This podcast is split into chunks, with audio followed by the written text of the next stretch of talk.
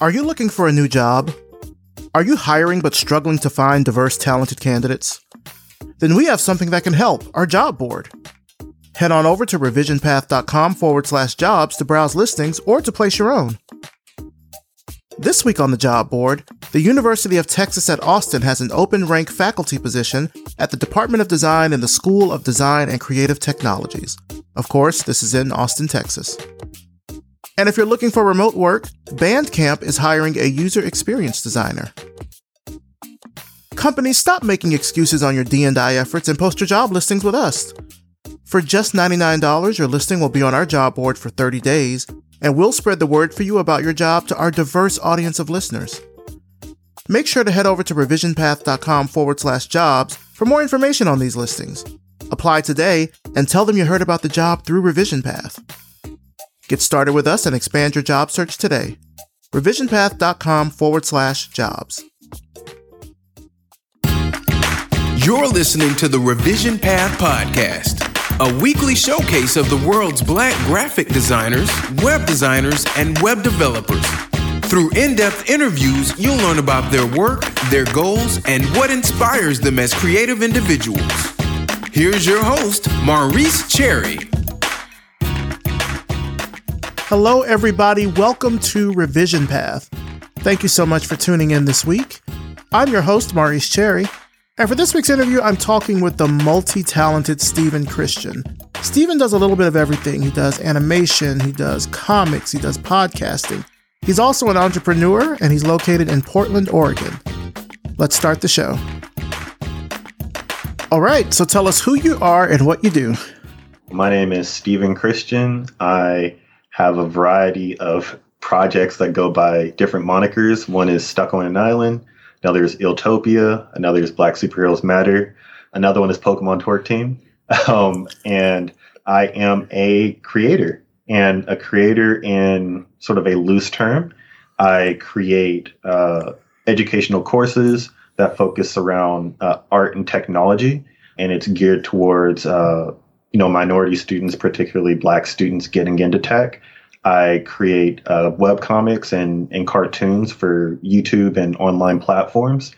I create books and stickers for my my studio Iltopia, and I create a lot of products and print products and stuff for for that. And then I also create AR experiences for using immersive technology and really focused around exploring my identity as a black person and also really making use of all the tools that are available. I guess my little side hustle is that I'm trying to get into medical school right now. And so I'm also going through the, uh, the medical school application process. And I have like a, a medical school interview in like a week or so. So I'm starting to ramp up for that. But for the most part, I just, you know, wake up every day and create stuff. I love that you just kind of slyly threw that in about, oh yeah, medical school, that's my side hustle. Like Yeah. what? it, it's uh i mean it's a side hustle now because everything else sort of picked up and so when the things that are happening now start to die down then i'm pretty sure the the whole medical school thing is going to take more real estate in my life as as we get closer to that uh, admission date Mm. Well, I mean, with everything that you have going on, like, I'm curious, how do you balance all of these different things? I mean, we'll, we'll get into the projects that, that you're talking about, but I, I'm curious about that because, you know, last year was such a tumultuous year in a lot of different ways. And, you know, people kind of took different avenues in terms of how they dealt with a lot of the uncertainty around things that were happening. How did you balance all of that with what sort of went on last year? i think it's i'm sort of a byproduct of this asynchronous culture that we're sort of in. Many people have well the majority of us because we've all been remote have had to immediately adopt an asynchronous approach to working on projects. And asynchronous just means like you're working on multiple projects and they don't necessarily align with the timelines that you have for other things. Uh, you're sort of just working on them over time and at your leisure but for me i've been doing that for the past couple years as a freelancer and so it just so happened that like a lot of the stuff that i was doing or that i've been doing over the past couple years has like intersected to the point where like I'm just releasing a whole lot of stuff, but I've been working on it for months or years prior to that. So it's a it's a little bit of movie magic. I, I think that and also just as a as a football player you learn how to manage your time in a very unique way because you don't have a lot of time and you don't have a lot of money. And so just the combination of those two things and just my desire to like streamline processes and be and still be creative has uh it's really tested my workflow this year or last year and stuff. So i think it's something that i was made for this sort of you know i was i was primed and ready for this sort of climate and so I was sort of crack myself up that like it took a pandemic for me to actually have a like a, a actual like career. And uh, and it, it's it's just really interesting because prior to this, like literally prior to this, like you know, I had to the stuff that I was doing, I had to convince people why it why it mattered, and that is I don't have to do that anymore, and it's it's uh you know it's pretty surreal. That's very interesting. You know, it took a pandemic for me to have a career. That's a that's a great kind of takeaway for all of this. I used to joke kind of early on last year when the lockdowns were happening and stuff like that. I was like, "Oh, working from home asynchronously? I can do that. I've been doing that since 2008. Like it, it's nothing. I can do it standing on my head." Which yeah. I think probably like earlier on in the pandemic I could cuz I had my job to kind of you know, sort of use as a buffer between not watching the news and also trying to keep up with what's going on, you know, kind of, I would, I would have that as a buffer between those two. As the pandemic went on and I lost my job and everything, of course that changed, but it's interesting how people are, finding their way throughout all this. And I should say, you know, we're, we're still in it. We're, we have not by any stretch of the imagination beat it in any sort of way. I think we're certainly coming up at some kind of a light at the end of the tunnel with the vaccines, but I don't want to go too much into talking about COVID. This is about you, but it's interesting how people have, I don't even want to say grown, how they've adapted. I'll say that. Interesting how people have adapted through this time. Some have grown, yeah. you know, through it. Others haven't. It's just, this is a very kind of unprecedented time right now in general. Yeah. I think one of the things to that point, like, it's really showed where people's, where people's convictions are because it's like, you know, this is, this is the time, this is sort of, COVID is the great equalizer in, in many ways and, you know, obviously there's sort of the realities of institutions that sort of predispose or make people more susceptible.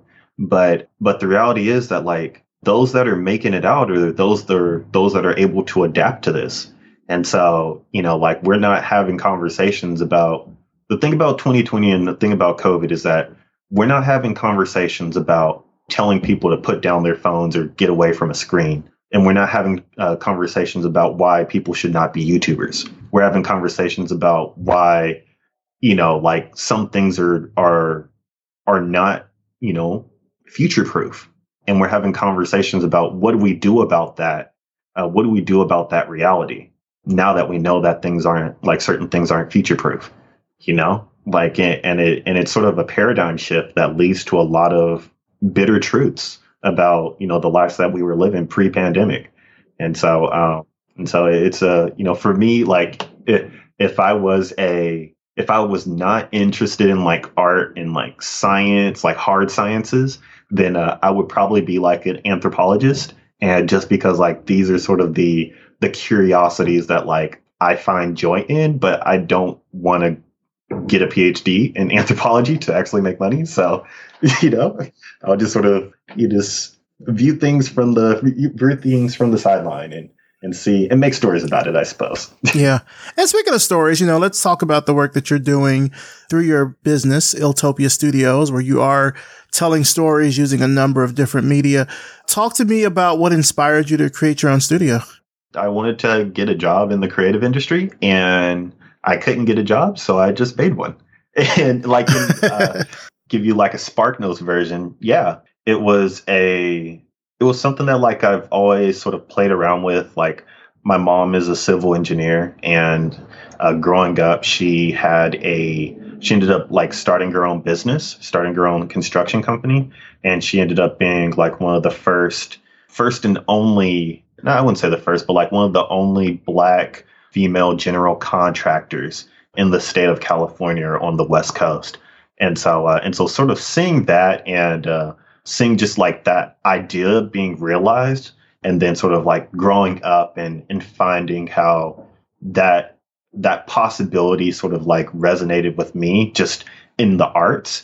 I would get tons of you know rejections from you know or not get calls back for you know creative jobs or, or industry stuff and then on the flip side, I would post stuff on on the internet, and a whole bunch of people would ask me to do like album covers and and stuff like that. And so after a while, I was like, well, why don't I just get a job just to like pay bills and stuff, and then just use that money to reinvest into you know the work that I'm doing. And then from there, I just kept being diligent started going to marketplaces and showing my stuff, doing street art fairs and stuff, and and then it just expanded from there got a couple of viral projects, and then the rest was history.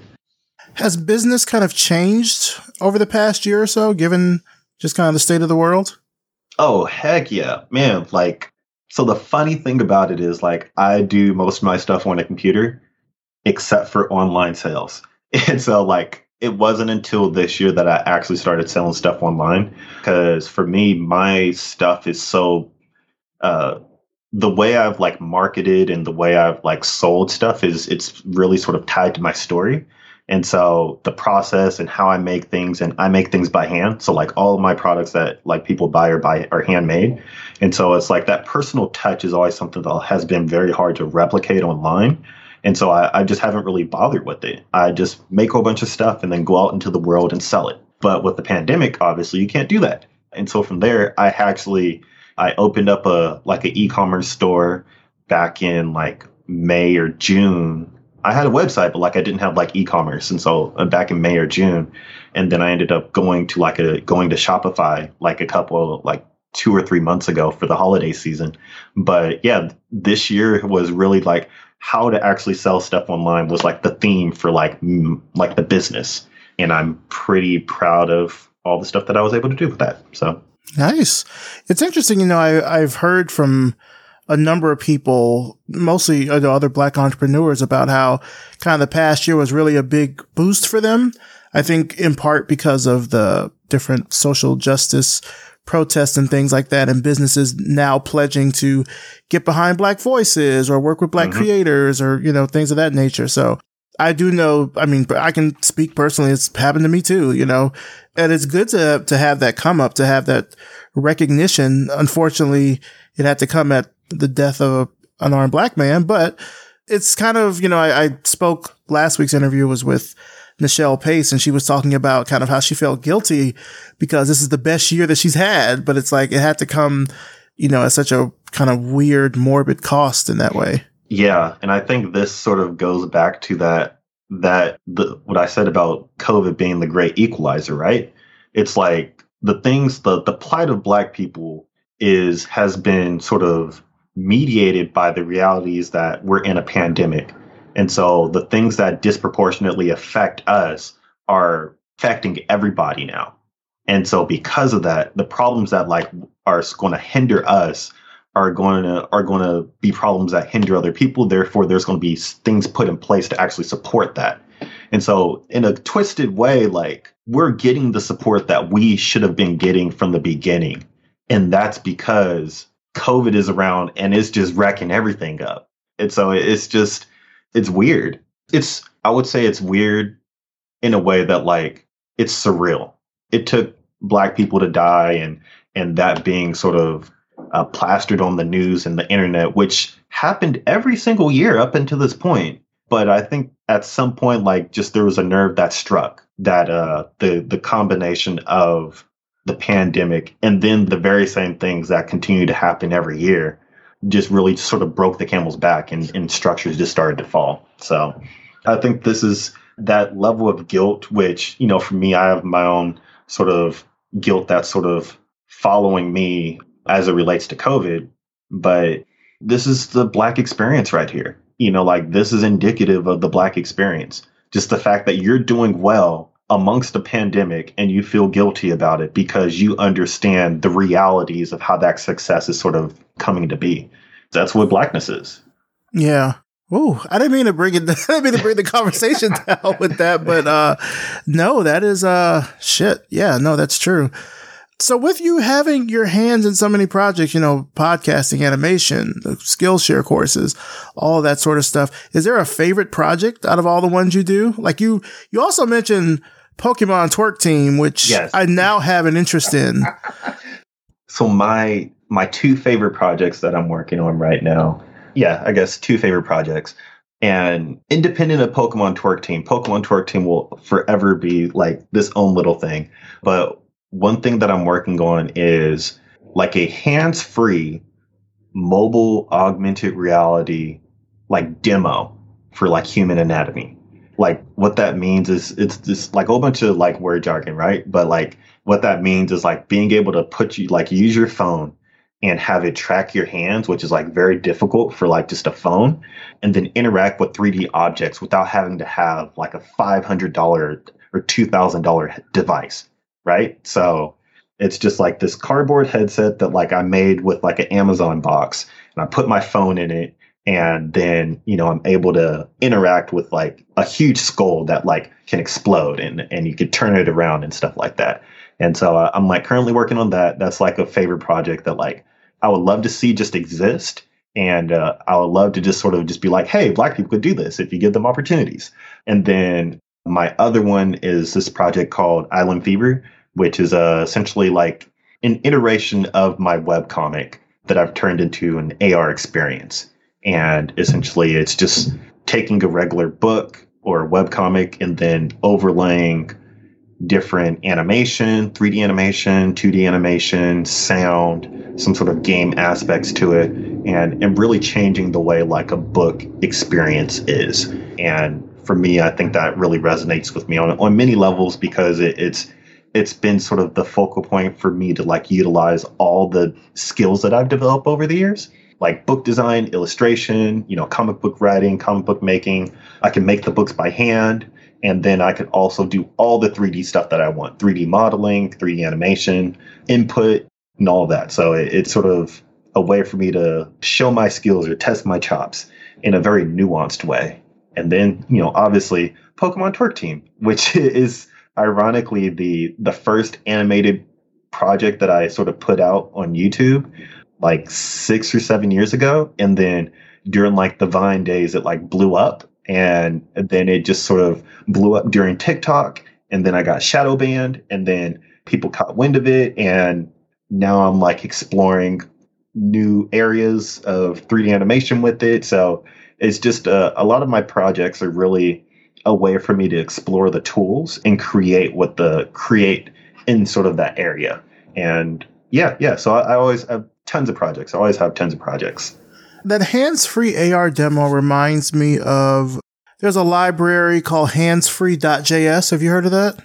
Anything dealing with JavaScript or JS is always as a developer, I'm just like, oh my gosh, Jesus. But uh, but uh, no, I haven't. I haven't. I think there's a few sort of AR things that I follow, but I haven't followed that.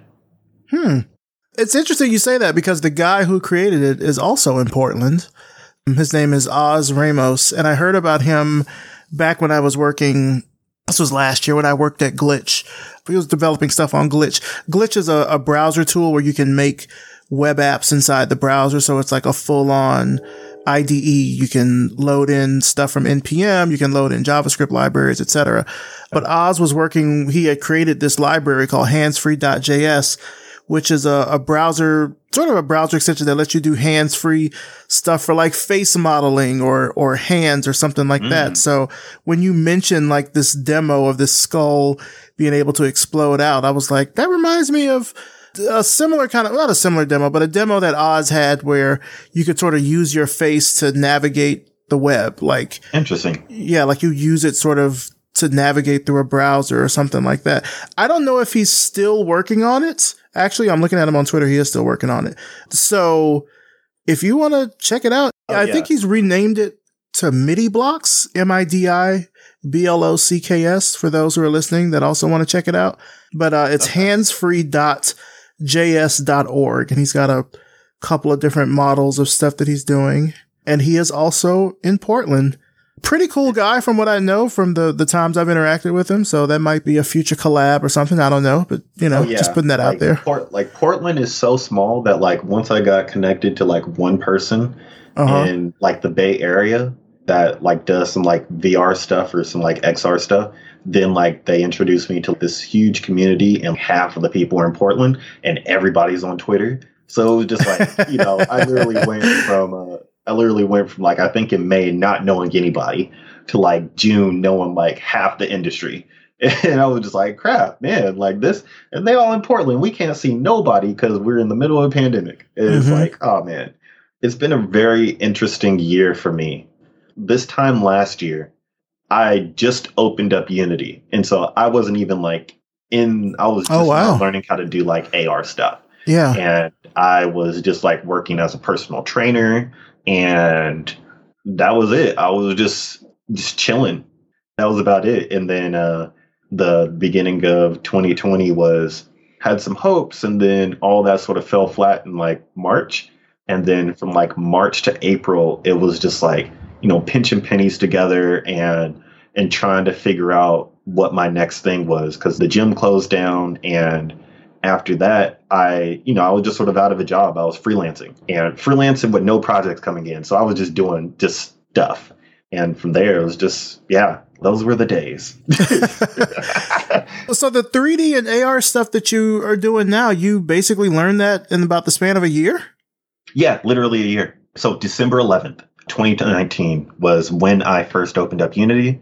I ended up going to a I go to? I went to Adobe Max 2019. I went to Adobe Max 2019. That was like a birthday present for me. And so uh, did that, was introduced to like a lot of like the AR stuff that was around and a few people that I met there uh, gave me some resources to, to sort of play around with. So that next month for the holiday season, I went on Udemy. I got a whole bunch of different like a how to do AR courses. And then from there, you know, like my animator brain started to kick in. You know, I started really just exploring the tools and, and doing a lot of test projects. And from there, it was just, yeah, I just like, I think I'm fortunate enough to sort of like get into the AR scene pre pandemic when like people were like just putting out projects and then posting them on YouTube and then showing how they did those. And then from there, I just started just having at it. Yeah, the rest was history, you know? So I literally went from like opening up Unity December 2019 to speaking at like the Unity conference about the work that I'm doing in Unity in October. It was wild. Like wow. it, was, it was wild. Like and so now, you know, I'm sort of building out curriculums that I- include that use immersive technology and Unity and 3D models and all that stuff. So it, it, it's, yeah, I would say 2020 was a bad start, but just grit and conviction, you know, kind of came out on top. It was it was tough, but hey, you know, this is life. This is what it is. No, I mean, but I mean, props to you for, I mean, picking this up and really running with it so quickly, you know? I mean, yeah. the fact that you're able to kind of learn it and then really turn right back around and teach other people, you know, is amazing. I think I was fortunate enough to like when I first got into AR and I first started putting out like my first couple of demos and stuff. The thing about it was that I was still able to like do markets and stuff. Like, so January, February, March, things weren't shut down, right? And so because of that, I was able to like put out a project and then do a market and then like sort of market test it. And so I put out a couple of like a series of AR prints or a series of, you know, of my first version of the AR app. And then I would do a market and then people would buy it and they would like interact with it. And so typically prior to that, I would, you know, go to markets and stuff and how would try to like convince people about sort of what they would get from it. But then the fact that they can interact with everything and it was just new, it was innovative. You know, the stuff that I would spend hours and hours doing and then spend hours trying to convince people to do, I didn't have to spend the hours convincing people to check it out. And so just the the speed at which people adopted the work that I was creating was just like, oh snap, you know, I just had to make it an AR thing and people were going to go crazy about it. And so like I think that that experience that I had just trying to just put stuff out and get responses just further just dove me down like the rabbit holes of of creating in that space.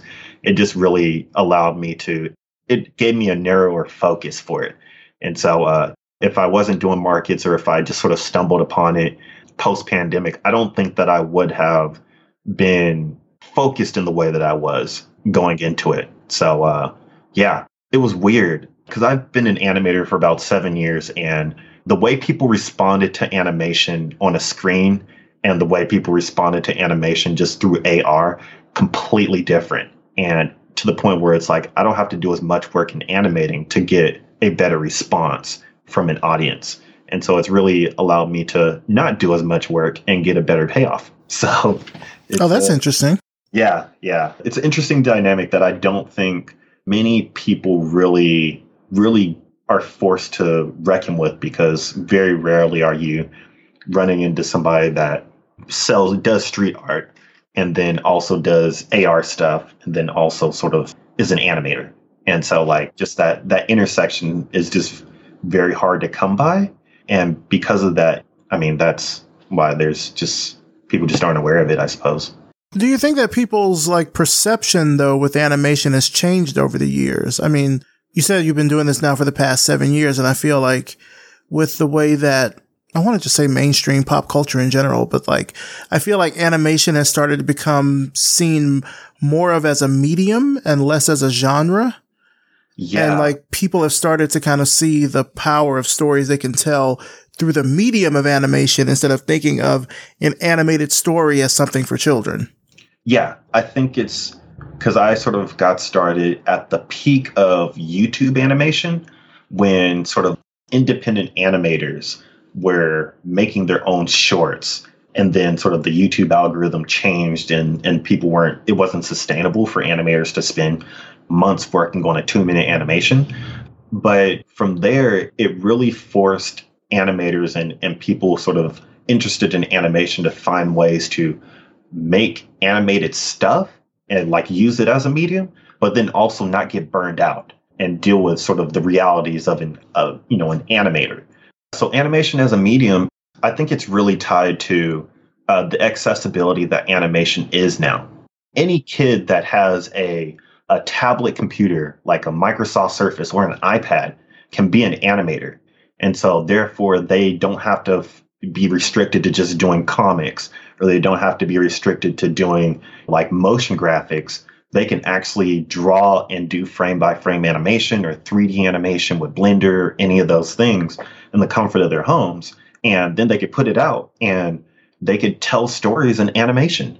Because of the accessibility, I think it's shifted to allow people to treat it as the medium that it is rather than just, oh, this is a story that's animated. And I only like animation because I can watch the stories or see the stories that are available or that resonate with me. It's like, no, I could actually animate stuff now rather than, and then I could also draw it as comics. I could always do this, I could do that. Like it, it's, I think it's because of that accessibility that really allows people to really change the way they see the animation as a whole. Yeah. Let's kind of switch gears here a little bit because you talked about California, which is is where you grew up, correct? Yeah, yep. So grew up in Northern California. Both of my parents are from the Bay Area, from Richmond, California, and okay. So I grew up in in Sacramento and Richmond in many ways. But yeah, yep, a Northern California kid. Were you exposed to like a lot of like creativity and art and design as a kid? Not really. I mean, for the most part, I was like the creative kid in the group. I because my mom was like a my mom was a civil engineer. She would do like different teaching residencies and, and stuff like that for like little kids. So she was sort of taking me and my sisters around with her. And so I was sort of that kid in the back of the class making like structures out of spaghetti sticks and, and marshmallows. And I was the kid that had like the Zoid sets playing around with those and stuff. But in terms of like sort of like creativity and all that stuff, like that really wasn't a thing. I was like a three port a three sport kid. So I was just sort of like the creative kid in the group out of all like my friends. Really wasn't a thing I want to say until probably I got to college. Late high school, I started doing airbrush because that was sort of like the thing is to have like an airbrush shirt and my parents wouldn't get me airbrush stuff. And so I ended up just like buying a like an airbrush set and started to like make my own stuff and then ended up selling it. So no, it wasn't until like, you know, late high school or college that I, I really got creative. So you're growing up playing sports. You went to college on an athletic scholarship, right? Yep, yep. Went to University of Hawaii and then I ended up transferring to, to Oregon State like three years later. Now, when you were at University of Hawaii, you kind of that was the the transition for you from sports into art. Can you kind of talk about what happened there? Yeah, so I ended up having my second hip reconstructive surgery. I tore my hip flexor and like a whole bunch of cartilage, and they had to like reconstruct the, the ball and socket joint in my hip. And from there, I wasn't sure after my second surgery, I wasn't sure if I was going to be able to play again. In the back of my mind, like that, you know, I was still going to play, but like just the reality was I was in a wheelchair and you know, like very rarely do do football players or defensive backs like I was come back to the field after that. And so from there, I just was like, okay, if this is it for me, like, what do I have left? You know, what can I sort of fall back on? And and the reality was that like there really wasn't anything. And so, you know, for me, I was like, well, if I don't have anything, if I'm like starting back like at square one, like what is something that like I've always been interested in?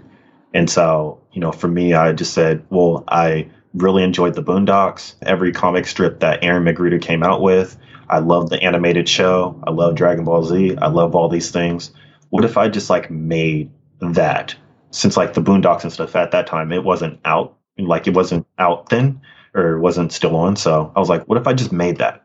And so, you know, from there, I ended up going to Borders Books and getting a web comics for teens book and like some animation book. And then i just sort of made a little independent study and spent the you know the next six months or so just like trying to learn how to animate. And it, it was just sort of that was sort of the launching point. Ended up getting going for the school newspaper and starting to carve out my own little like career for myself or career path from there and then from there i think by the time like the summer hit, I was transferring to Oregon State. So then I ended up like, you know, returning back to the field. But that was like at that point, I knew that like I another path was was telling stories and making comics. And, you know, I just started to just build off of that really.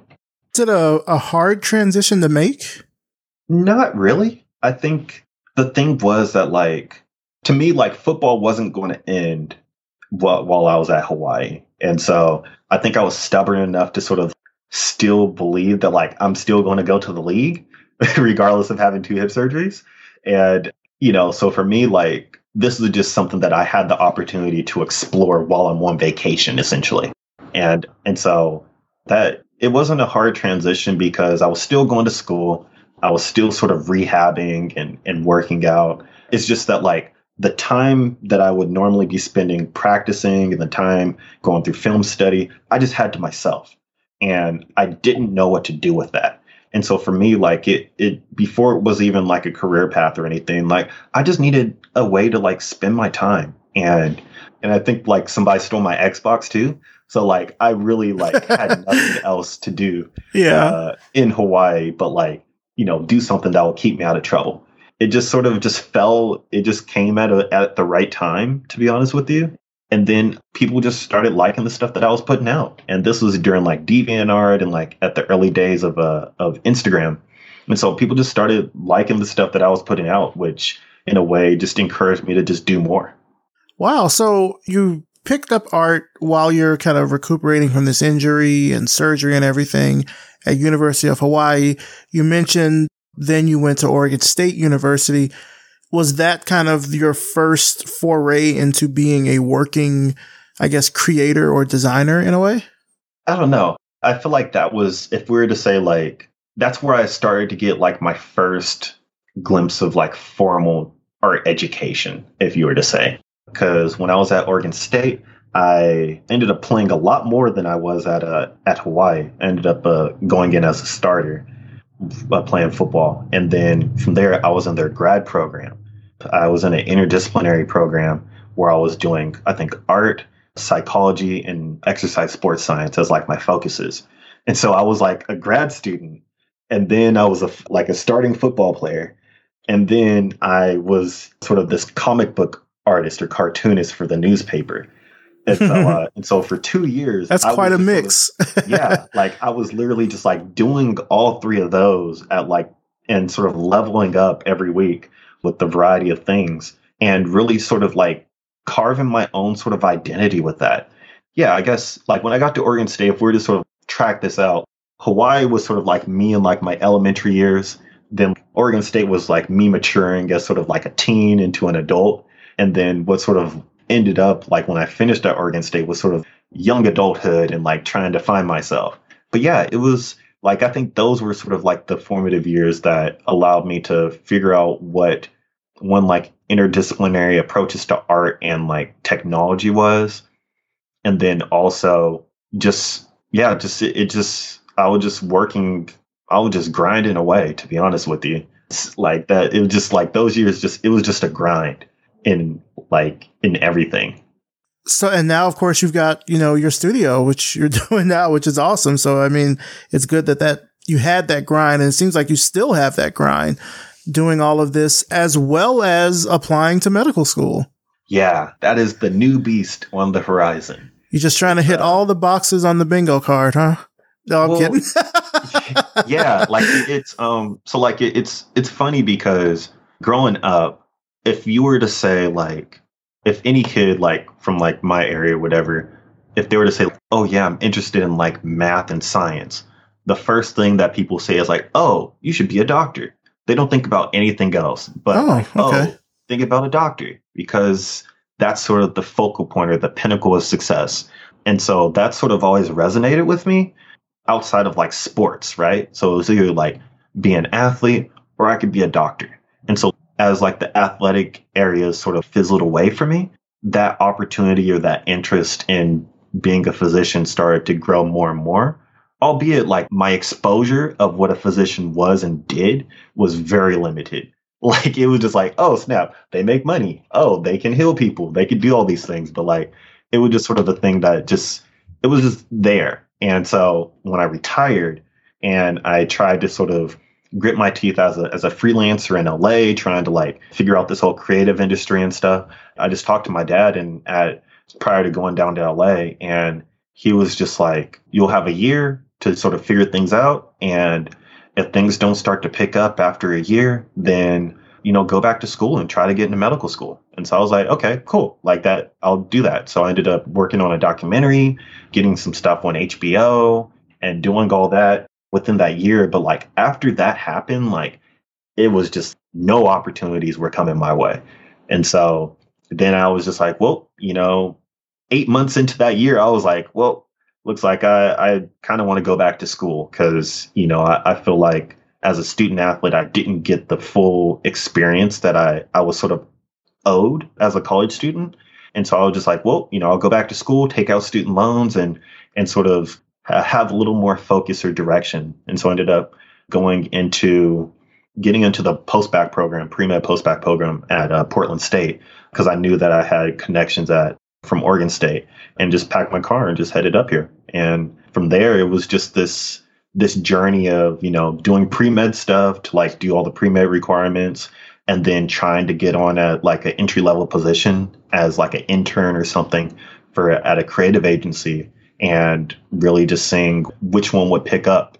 And ultimately, I never got the job, but I ended up just you know starting Guiltopia as a response to just not getting hired anywhere. So yeah, it was just sort of like I feel like a lot of the things that I sort of stumbled upon were just out of necessity, and from there it, it hasn't been bad. So you know, I'm just sort of seeing what else I'm going to stumble into.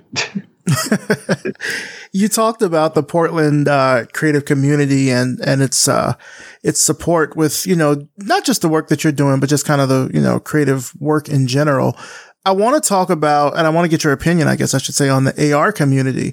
I don't know really anything about it. I don't know anything about the AR community.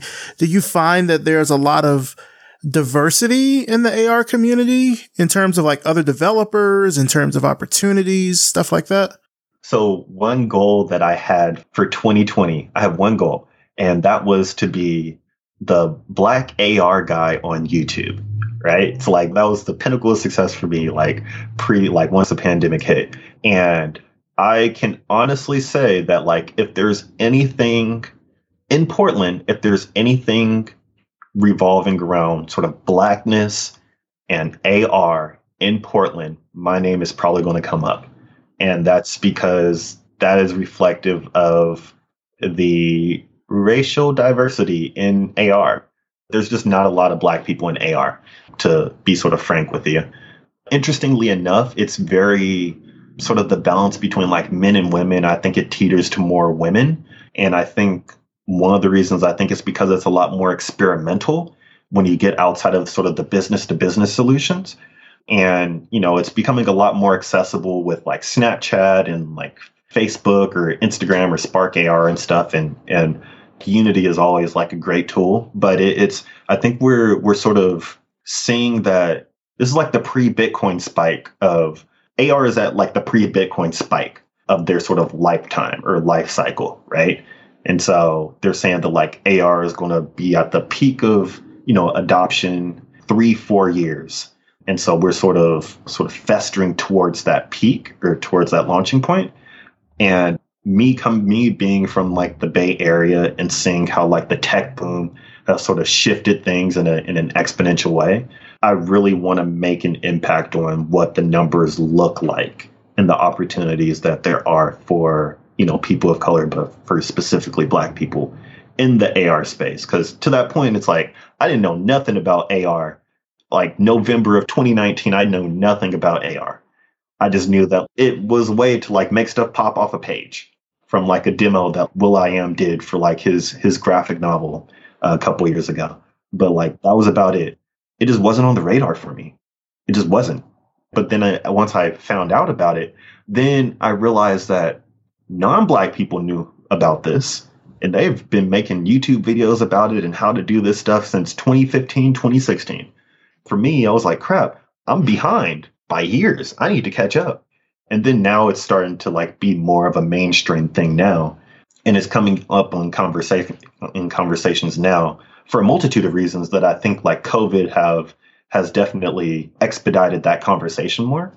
But yeah, the diversity numbers, I'm curious to see what they look like. Yeah, what they look like in, you know, at the end of next year cuz we out here but not a lot of us.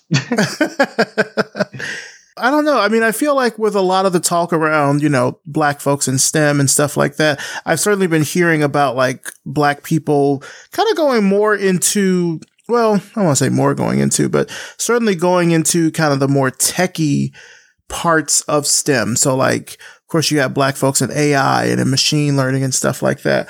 I know, certainly know a lot of animators and illustrators.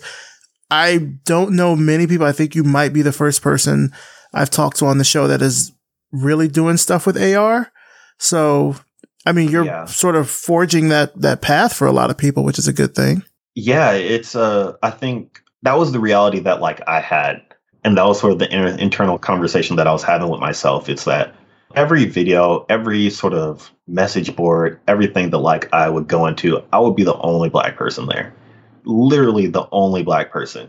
And so when you're trying to like talk to people or when you're trying to just connect with people, it was just really difficult. And I think that's indicative of sort of navigating blackness in in a way that that you only find in like predominantly white areas, right? Where it's like you get into a room and so say it's like a classroom, and this has happened to like tons of like my pre-med classes where I would be the only black person there and everybody is sort of like sharing notes, meeting up after class, but nobody is ever starting conversations with me. And so I either have to start try to start a conversation with somebody that clearly isn't interested in talking to me, or I have to find the other black person or ambiguous looking person that I will probably be able to identify with. It's really like that with sort of the AR space, at least initially. And luckily, like I'm in Portland and like people are very sort of progressive and and they're open and they're like hyper aware in many ways, especially this because of this year, like people are hyper aware that like you want to make sure to like not shun the black person. That it, it's a it's really helped me. So now I have like a community, but it was tough, you know trying to debug experiences and dealing with message boards and not getting clear answers and stuff. it's tough starting off, especially like starting off by yourself on just sort of a passion project. But you know, from that, it's like, okay, now that I found the answers, then it's like I have the I have sort of the responsibility to make sure that somebody else that's in my position doesn't have the same experience that I have. And so it's sort of that responsibility that ultimately lends to a legacy. But that legacy also has a lot of work that is required to sort of realize that. And so I'm I'm sort of in that in the middle of that now, where it's like I have a whole bunch of ideas, a whole bunch of classes, a whole bunch of things that like I want to put out into the world. It's just I got to spend, you know, the hours upon hours upon hours to like make it accessible for others. If someone that's listening to this wants to start learning AR, Uh, I know you've mentioned, you know, a couple of resources just kind of sprinkled throughout the interview, but are there specific ones that you would recommend? I mean, your courses, of course, but are there yeah. other specific resources you'd recommend for people that want to start on AR? Yeah. So obviously, I have a I have a course out that's how to essentially how to make an AR app without knowing any code. And so I essentially just like walk you through the process or my process of how I made like an, an AR app without code. The thing that I was sort of baffled by was the fact that I was meeting people that didn't go to school for to do AR stuff. They just watched a couple of YouTube videos and they taught themselves and now they have a career in AR. Like that's what baffled me. And so like and it didn't really make any sense when I was trying to learn stuff because I paid $11 for the course that taught me how to do uh, AR stuff. That $11 investment was probably the best $11 investment I ever made because it like all the tools are free there's so many YouTube resources that you can go into. It's just a matter of how to navigate it. And so for me, it's like once I found out like what to look for, then I was able to like find it all, you know, as long as I paid my Comcast bill, right? And so the first things that I would I would tell people to look up is on YouTube is how to use Unity for AR if they want to do stuff for Snapchat or if they want to do stuff for Instagram or Facebook then how to use like Lens Studio for Snapchat, and then how to use Spark AR for Instagram and Facebook. And, you know, that simple like YouTube search of just how to use the software for augmented reality, you'll find literally like a whole curriculum of resources that are just combined for just user generated from the community. And so I think the beauty is that the sort of the monopoly on the information to use these things, you know, to learn these tools and, and to make cool stuff with it, like that monopoly is sort of, I guess, retconned or diminished, at least because of COVID. And because of that, you just need to have just make sure you have a computer that can keep up with the software, you know, and that's about it. So, yeah, simple YouTube search or simple Google search of just like how to make AR with Unity. If you could search that, just go down a rabbit hole and you know you'll get introduced to a, a whole lot of stuff that that you'll be like oh, this is crazy but you know like keep at it two to three months later and you'll be you'll be making stuff. Like it's it didn't take me that long to be honest with you. I just needed some help with the direction for the most part. Interesting. It sounds like it's pretty easy to pick up but maybe people that are listening to this might want to pick it up you know as a kind of new year's resolution or something i don't know yeah, yeah. I mean, hey, going into 2021 because of the pandemic and everything, at least the healthcare field or the medical field is looking at ways to incorporate AR and, and mixed reality and virtual reality into healthcare for like patient to patient interactions and, and, and educational resources. And so if you're looking for a possible career opportunity that will be future proof, it's like getting into AR now is probably the best thing because it's a skill set that you can put on a resume of like, I know how to use Unity specifically, and you could get a job that pays a solid five figures. wow. For people that don't know, a typical Unity developer could makes like 75 to like $80 an hour if you're trying to come up in, in some new technology, it's like learn Unity. You can learn Unity. Like any black people I meet, I'd be like, learn Unity. Don't try to learn. Don't try to learn how to make beats. Learn how to use Unity, and then you can make beats on the side with the with the hundred twenty dollars an hour that you're making. And so, you know, Wow. like that that's what I tell people. See, Yeah. now, now that feels like a personal attack because I definitely bought a keyboard last year because I was like, I'm going to teach myself how to make beats in 2020. When I Hey. tell you it is still propped up in the corner, collecting dust. Look it, I I don't even know if I like I have a keyboard. My like I have a keyboard. I think I donated it at this point. Like I grew up in the age of Fruity Loops, right? So like I torrented like I got Fruity Loops off of Kazaa like one day and I would just forever just try to play around with it. But uh but my beats was trash.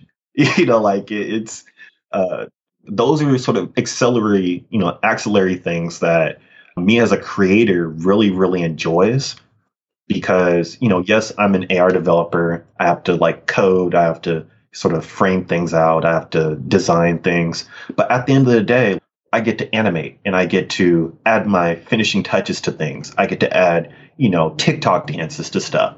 I get to add music that I love and it resonates with me. I get to add those to my experiences. I get to add the jokes that I grew up with watching Bernie Mac and watching Richard Pryor. I get to add that sort of that pizzazz to it to finish it off to sort of set it apart from other things. And I think that like that is the beauty of having these sort of skills and being sort of tapped into into the culture like that. The difference is that like you have to sort of have that foundation that you could sprinkle those sort of idiosyncrasies on. And often it, it's really, really difficult in this day and age where, you know, like you got to pay bills, you got to do this, you got to do that, but then you also want to make cool stuff. It's definitely a uh, a you know a millennial problem or a post millennial problem where these are the things that like our parents didn't have to deal with. you know, like this is not our parents' problem. This is our problem. And it kind of is what it is with that. I just realized now as I'm looking at the Pokemon twerk team page on your website, there's been this gift that is, I don't know, it's probably been on the web for the better part of like a decade of like Yeah. Ash Ketchum twerking with Pikachu. Yep. That's, you made that. That's made that's that. your video. That gift is from your video.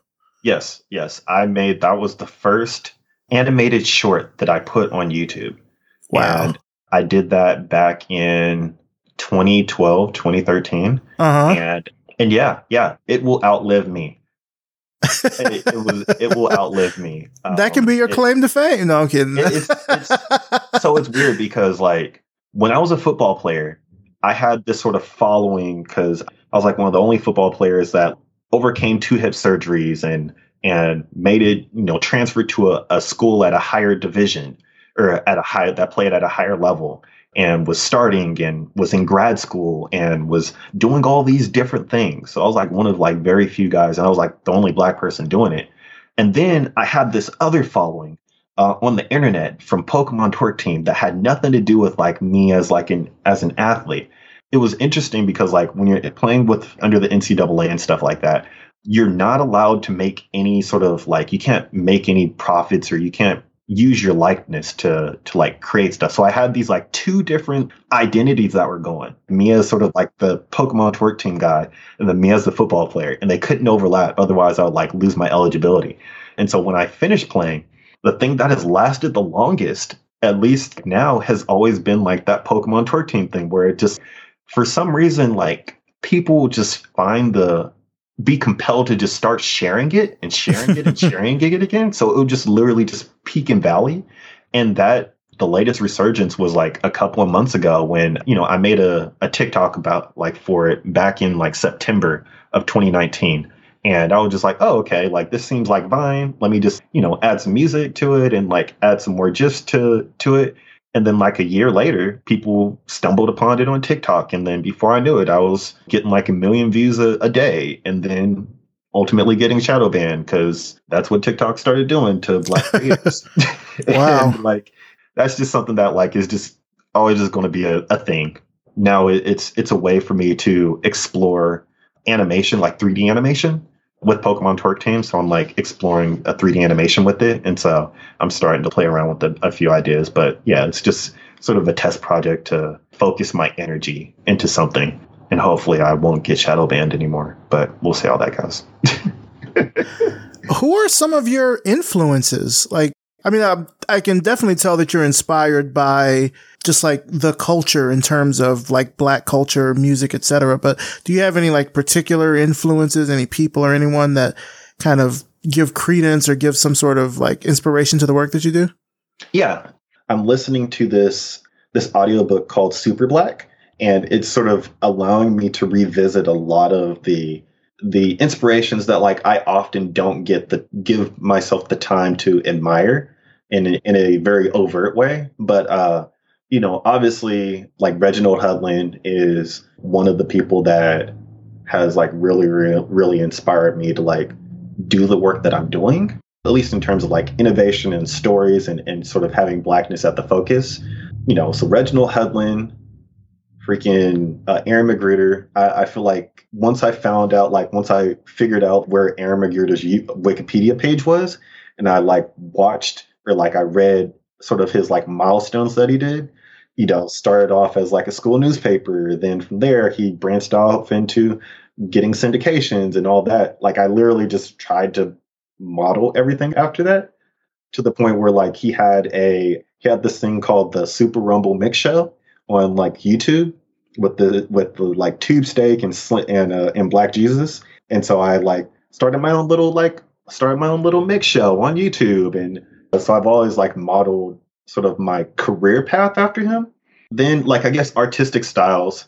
Uh, this artist named Skottie Young, and he and he works in this sort of super deformed, sort of cute and and brash style and so I really sort of model a lot of like my character designs and like my artistic style off of him and uh and Jim Mahfood, who's like a you know another another guy who happens to live in Portland now, which was pretty cool because I, I met up with him prior to the pandemic.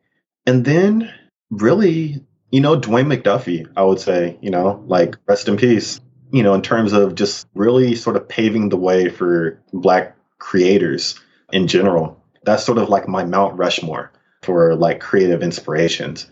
I would say in like the in like the immersive technology side, you know, I'm very very rarely will I find another black person, and so that that's sort of you know very far and few between. But for the most part, like it, it's you know like this guy named like Sutu Eats Flies. He's like a Australian guy. He's like one of the very first people to like do AR comics, and he started to sort of do things as like just experimental projects. And so, you know, sort of following his work and and the work that uh that ironically like will i am did with his like AR comics, that really sort of framed my approach on how to approach what like what AR stuff would look like for me in sort of that that way. Cause um I guess I could sort of speak to this as a like a STEM educator. But my biggest critique about the STEM initiatives that that we're sort of trying to funnel like black kids into. It's really focused on trying to like learn a skill or learning a trade and then going out into the world and then trying to find a job now that you understand the trade. But the reality is that like that's not how things work. Things work off of portfolios, things work off of proof of concepts. And so for me it's you know, my approach and what I always try to encourage kids coming up is that if you can't make anything cool and then sort of iterate on that, you know, then like it's very, it's going to be very difficult for you to compete. And so my sort of critique and my work is is really predicated on if I have a group of students that that's trying to break into the industry, I'm going to create projects that are innovative in nature and also culturally relevant and then from there, I'm going to teach them how to do it. And then from there, they're going to learn the skills, but then they're going to have a body of work that will set them apart. And then ultimately, will have people knocking on their doors to try to get them to do that for them. You know, that's sort of that playing into like the, you know, the viral culture that we live in. Like that's how things get, you know, that's how opportunities are created. And so, you know, for me, it's, it's, hopefully I could influence people, but we'll see how it goes. Do you feel creatively satisfied? Yeah, I do. The part that I'm at now, the curse of the pandemic for a creative person is that it forces them to think of ideas, right? Because they have, you know, everybody has time now. And so for me, the ideas are constantly coming now that I sort of like come into my own. And so now it's this point where I can continue working on an idea for seven hours, or I could try to like build a team to work so I could work on 20 ideas and work uh, and sort of provide opportunities for other people and, and stuff like that. The creativity, I don't think will ever, ever stop, but it, it's definitely overflowing right now. And, uh, I have like a you know mini anxiety attacks when I look at like the the list of ideas that I want to do and realize that I'm probably only going to do like two or three out of the the hundred that I have on my board. Now, do you have sort of a dream projects, which I guess at this point, I don't know. You can kind of you kind of come up with everything that you want to do, but is there like a dream project or like a, a dream collab that you'd love to do one day? Yes, and it's very specific, very very specific, right? So I make books, and uh, like uh, if we're to sort of like parse me down, what do I do? Like, what product do I sell? I sell books. I sell handmade books. With that, my relationship with books is one that like I think most black people, at least black males that like played sports, like most black people would identify with, where I didn't read my first book until I was sort of forced to. Like my first foray into books was like through comic books. And so like picture books was sort of my my entry drug into you know, reading more books. Because of that, like because of like my late start and stuff, essentially like bottleneck me when I'm trying to like progress in like my profession because most pre-med tests and all those different things are reading based. And so I, I had a little catching up to do later on in life. But one of the things that like i really really enjoyed was you know sort of audiobooks. And i really enjoyed audiobooks that resonated with me on like a cultural level. And for many people, like, you know, audiobooks and like music sort of coincide because it's a it's just a different way of like processing things. And so I started thinking about, huh, what if I were to make a book that allowed me to hear it, but then also see it and, and hold the book in, in my hand. And so I still get that tactile feel. I'm still reading a book, but then I still have that experience that I like really appreciate it with. And so then I was like, okay, who would I like want to do that with? you know, me being from the Bay Area, it's like, you know, if I wanted to listen to a book that was like cool and edgy and like interactive, the first person that I think about is E40. And that's just because E40 for, you know, E40 for our generation at least, yeah, like our generation is like the Dr. Seuss of black people, essentially. like, like E40 is the Dr. Seuss of black people. What if I were to do an AR book with E40? you know, where it, it's sort of a, you know, a black Dr. Seuss book that's innovative in nature because it has animation, it has his voice, you know, and it has this sort of like rhyme pattern that like really only he can do. And it sort of plays with words on a page and it literally pops off the page. And so I was just like, you know, if I could do an AR book series with E40, that is the pinnacle of success. Because one, E40 hasn't come out with the book yet. Two, E40 should be making audiobooks or something like that, you know, with all the things that he's doing. And three, who wouldn't want to get a book from E40? Like, dang, you know, like that, like it's a recipe for success. It practically sells itself. That's my dream project. It, it's, uh, you know, making an AR book series with E40. Have you reached out to him or his camp about it, like on social media? Yes, yes. I have, uh, I don't know if I, so on Twitter, I tend to have these like little spurts of just like putting things out into the out into the ether, and then I'll pin that to my like Twitter thing. And so uh, I'll pin that to like my Twitter page. And so I think I have every six months or every seven months, I'll like retweet like, oh yeah, I have this project, and I think that I would want E40 to to do it with me, and it's an AR project and all that. So yeah, I try to. I'm very very consistent at, at trying to speak things into existence, and so I just need to I understand that like I need to continue carving out my niche so that that naturally that naturally sort of manifests and happens. But I mean, at this point, I mean, the way my life has sort of turned out, you know, if I just keep going at it, it might happen like next week or you know in a couple months. So, you know, we'll see.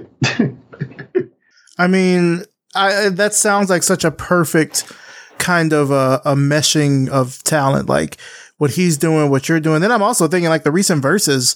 Well, that was like a couple of weeks ago with E40 and yeah, Too Short. Yeah, like I feel like that would have been a perfect, a perfect kind of combination there. So yes, like wow. it's it's something that only the Bay could produce. like it's and I think that's like to the point of like the verses were like there all the other verses were like cool, right? But like the one with E40 and Too Short, there was something different about that one. And I think it just sort of like speaks to just the culture that like the Bay breeds as sort of like a subculture of blackness, right? It's like you could tell you could tell if somebody's from the South, you could tell if somebody's from LA, you could tell if somebody's from New York, you could tell if somebody's from Texas, and you could tell if somebody's from the Bay. It's just a little different, right? And uh, and I think with just the infl- the infusion of technology and it being Silicon Valley and just sort of just that nuance that just Bay artists have. You know, I, it's it's just something that like has always just stuck with me because I was the kid that what was running around in a white tee and trying to get my stuff airbrushed and you know had Coogi jeans on and and all that in the early 2000s and part of the hyphy movement. Everybody knew, tried to know, learn how to dance and and all that. Like that's just always followed me, and uh, and the influences that I have from that I got from growing up in sort of the hyphy area of the of the Bay. Those seeds are in like Pokemon Twerk Team. You know, those seeds are you know my other projects that I'm working on. That's just me.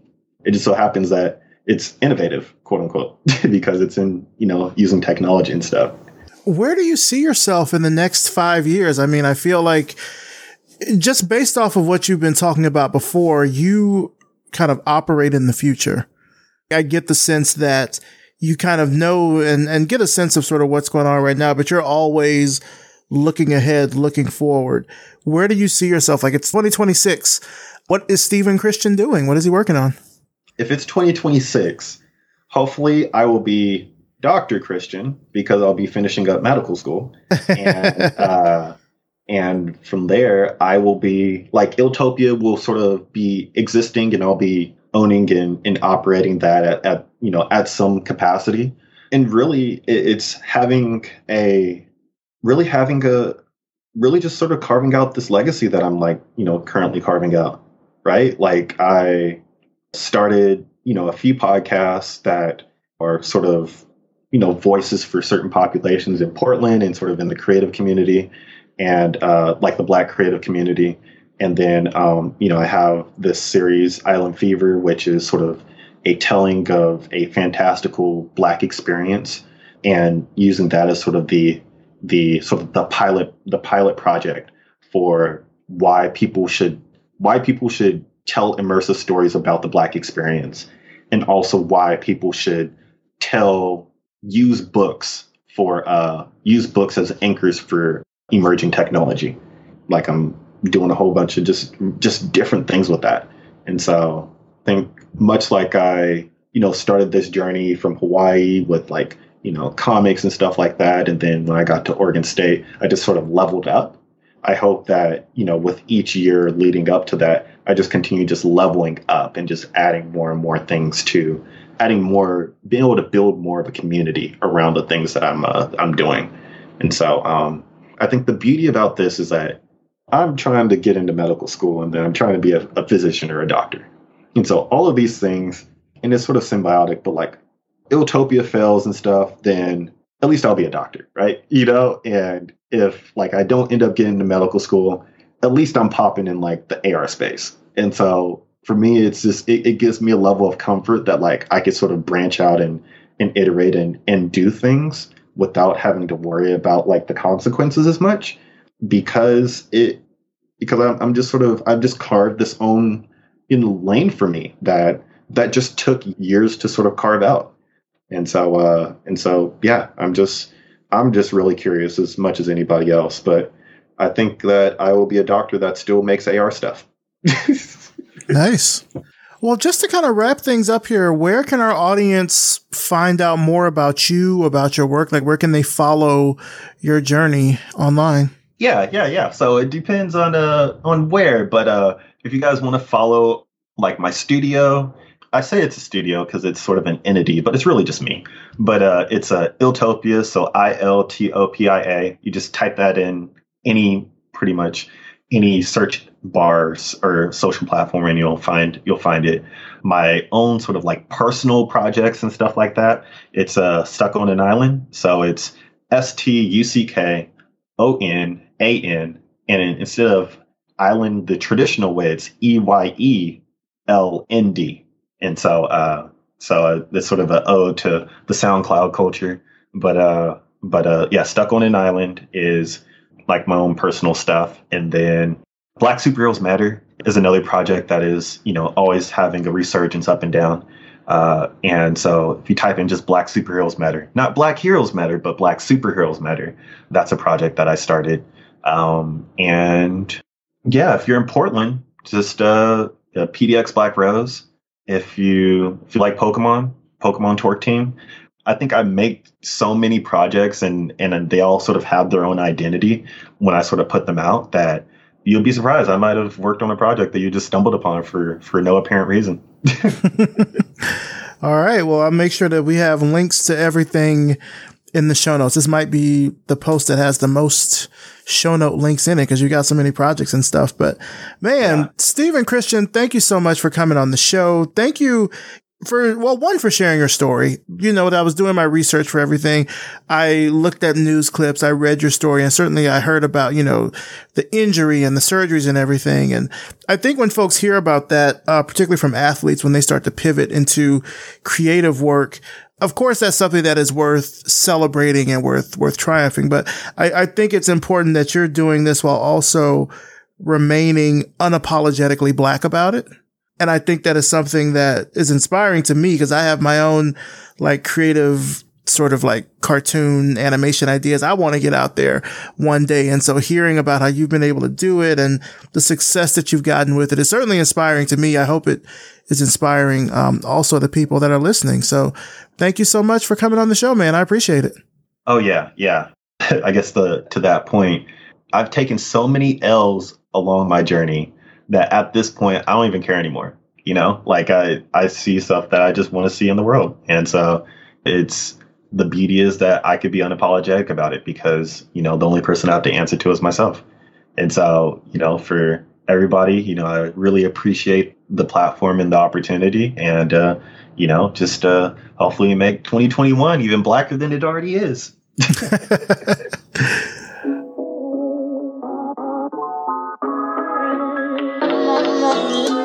Big, big thanks to Steven Christian, and of course, thanks to you for listening.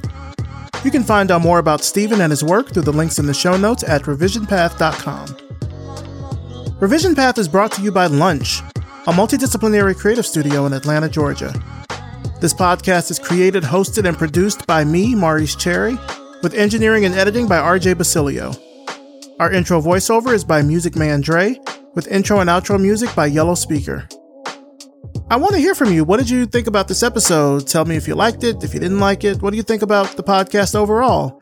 Don't be a stranger. We really love to hear from you. I love to hear from you. Hit us up on Twitter or Instagram. Just search for at Revision Path or leave a rating and a review on Apple Podcasts. Let the world know about the show because it really helps us grow and reach more people around the world. As always, thank you so much for listening, and we'll see you next time.